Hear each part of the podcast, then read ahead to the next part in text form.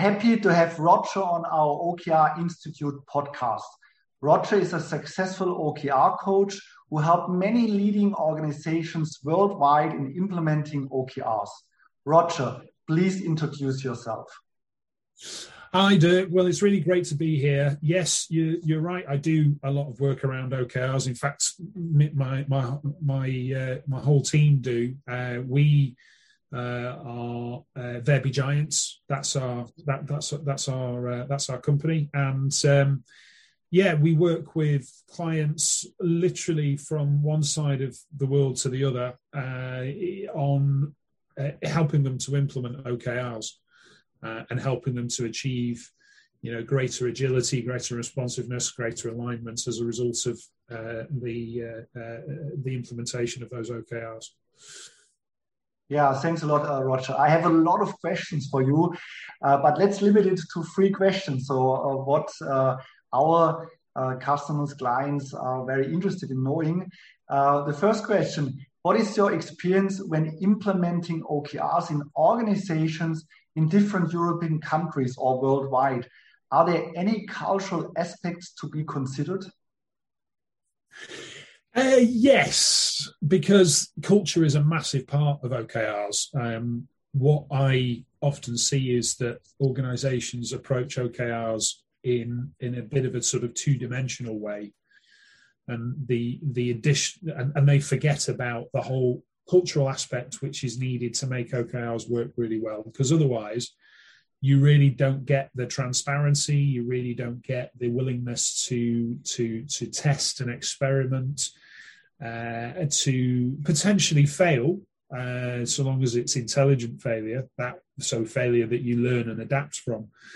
Um, there are those there's, there's there's big cultural elements within those, and if there is a culture where there's um, uh, perhaps been a degree of um, punishment, a degree of um, uh, reprimand if they have fallen short, for instance, in the past, then that can really damage the, the safety that people might feel to want to test out new experiments that might might not necessarily completely achieve 100%. So there's there are some important cultural factors to be borne in mind. Now, you asked about differences between countries and, and regions. Um, there, from from what I've observed and what I've experienced, um, I would say there's it, it, it, in in Northern Europe, and I'm including Germany in this. What I see is that there's a very very OKRs are really popular, and I, am this is purely my theory. This is purely my theory. Uh, there is a, a, desire I've observed to uh, really have a process to stick to and a structure. Uh, so, what I've experienced in working with uh, um, companies in Germany is that they like to be quite dogmatic, quite rigid around um, the structure for OK that, that can be in place for OKRs.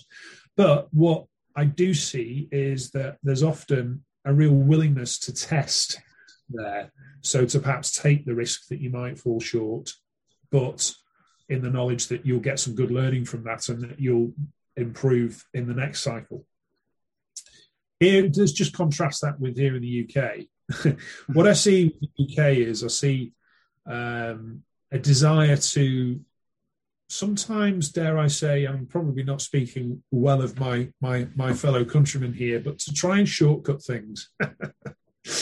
so there's often a, a oh, how hard can it be type of attitude here, and just jump straight in to using OKRs and with without sort of pausing for thought and understanding kind of what's involved in it. It's more than just writing your goals in an OKR structure and putting a system in place.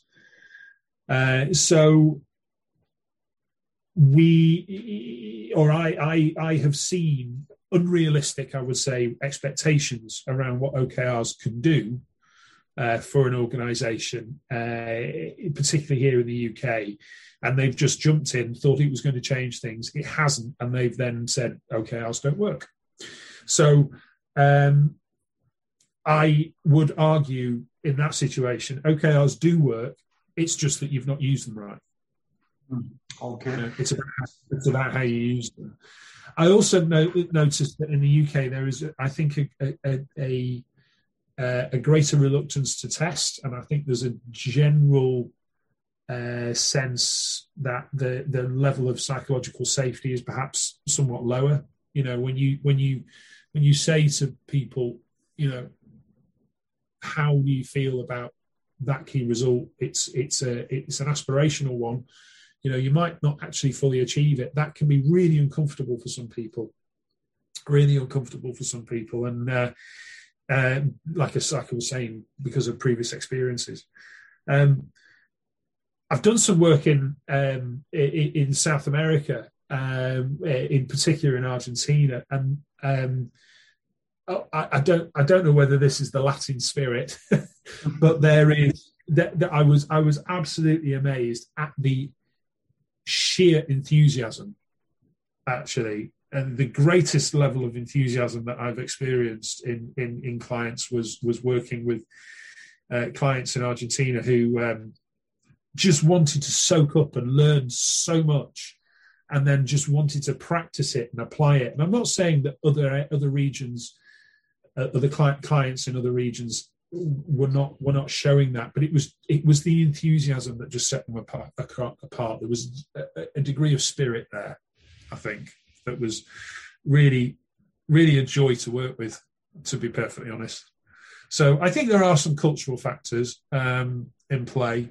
Um, i'll be honest uh, you know we have done some work in in asia but it's been mainly focused around singapore which i know is is kind of a melting pot of cultures.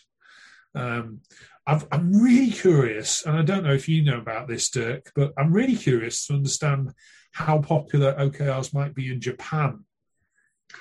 Yeah, I mean, we we get a lot of requests from, for example, Singapore, uh, also Malaysia in the startup scene, but from Japan uh, so far there is uh, yeah a few requests. Um, I think it could uh, could be the the language, of course, yeah, and um, to approach uh, to approach it in the right way.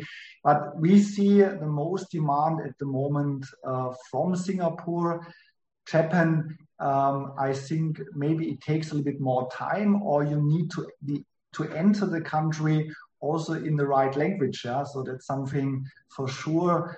Uh, we we have to we have to look into it, and of course the uh, I think the Japanese culture, how it's organized, it also in the corporate world it's yeah. totally different compared yeah. uh, to, to the rest of uh, the Asian countries and also, uh, of course, to Europe.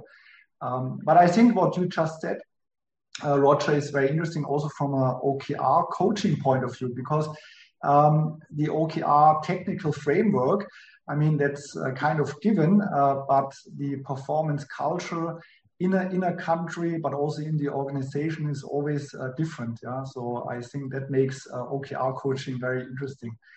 Um, yeah. So I, I, for my, my next question would be, what is your recommendation to run successfully uh, sustainable OKR cycles in organizations? Because also, of course, uh, people, what you said in Latin America, they are very enthusiastic at the beginning, but maybe after a while, um, if they experience also maybe a couple of failures with OKRs and they need to adjust the OKRs, um, how do you, um, what do you re recommend and how do you recommend it to organizations to uh, make OKR a sustainable success?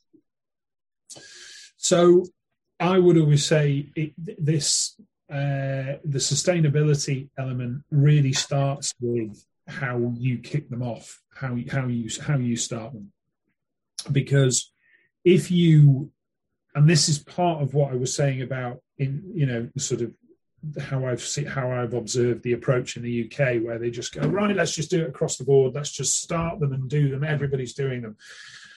And what you end up with is is is a is a failed approach which then tarnishes the the name the reputation the the image of, of OKRs, and it starts to put blockers in the way to any further adoption. So, my my my first step to sustainability is it would be to uh, just do a pilot. just do a pilot to prove the concept and make sure that as part of that proof of the concept, you are communicating the value that the teams and the business are seeing from this out to the wider audience so that they can see what the uh, what the benefits are going to be for doing OKRs because that changes the energy around OKRs from one of here's the here's the next new thing that you need to do and being pushed onto teams and pushed onto people to when are we doing that when are we starting? So it changes the energy from push to pull. Mm. And so in, ter- in terms of manage that, I mean, and that's, that's, that's general change management, but it, it's, it's amazing how much in OKRs that's overlooked. It mm. is amazing how much it's overlooked. So sustainability starts with how you kick them off. Um, and then as you're uh, as as you're phasing, you know, I, I, I, I, once you've proved the concept, I wouldn't then say put them straight across the rest of the teams in the organisation. What I would say is implement them in phases, because it's it's it's like a flywheel. It's like you want the flywheel effect, you know, and a flywheel takes a lot of energy to start it going round but as it goes around, it starts to go around under its own energy and it starts to build and it gets faster and it gets faster and it gets faster. So you can build up that flywheel effect by making sure that the value is constantly transparent. Mm. So the value of using them is is recognized by the wider business is is also felt and acknowledged by the teams themselves and that you have the ability, and this should be done through a good retrospective process, but you also have the ability to, uh, or you give the teams the ability to, uh, to potentially change or certainly recommend changes to to the use to to to, to the to, to how they use OKRs because OKRs as a as a way of working you know we call it as a you can call it an organizational system if you will you know there is this principle of system decay over time. And if you don't keep investing in the system and making sure that the system not just the software system but the system being the whole way that this this this works within the organization is is is not not not just maintained but is is in is in, invested in and is is is is developed and enhanced so it remains current and continues to add value then that's what makes you know an okr you know OKRs as a way of working sustainable. And then you've got the sort of tactical things which you can do about obviously making sure that there's lots of recognition, you know, for people who uh, are doing it really well, teams that are uh, are, are, are uh, role modeling great behaviors around OKRs. Excuse me. Um, so I think there's there's there's some more strategic activities which you can do to sustain them, and then I think there's more ta- there's there's also things that you can do at the tactical level as well. Oh, interesting. You were mentioning also, I mean, starting with a pilot team. Uh, so how how big should that team be, and who would you get involved in this pilot team, Roger?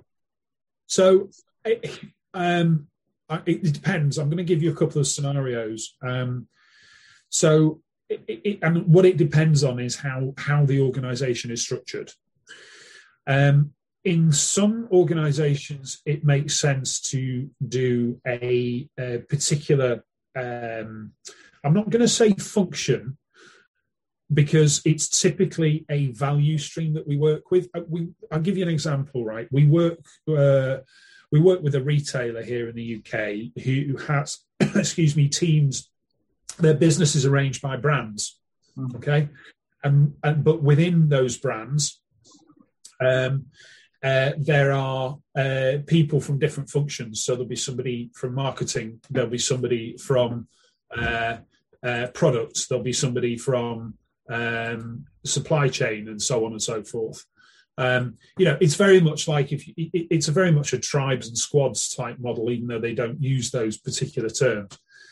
Um, and in that particular instance, it made sense for them to pilot it on a brand. So they were kind of going uh, vertically into the organization. In some yeah, in in other organisations that perhaps don't have that level of sort of um, uh, cross functionality, you might say, yet. Uh, if they're still quite hierarchical in structure, it might make more sense for you to pilot it at, at maybe senior team and then senior team plus one. Um, so you're looking, so and you so you, so you work on getting the, the the the management levels up to speed with OKRs. And what I've seen interestingly happen in that scenario is that by the end of uh, by the end of the pilot period, the managers are usually really pulling at the leash because they want to start setting OKRs for their teams as well, which is kind of a nice place to be in because it shows that you're building that flywheel energy, um, which is good. So I, would say, yeah, the answer to the question is it depends on the type of structure that they have, but there's a couple of couple of uh, scenarios which we often uh, use there that I've, I've given as examples for for pilots. Yeah, thanks, Roger. I have plenty, tons of questions, but maybe we uh, we do another uh, podcast. Um, so thanks a lot. Uh, it was a pleasure talking to you, and uh, for sure, I'm hearing from you soon.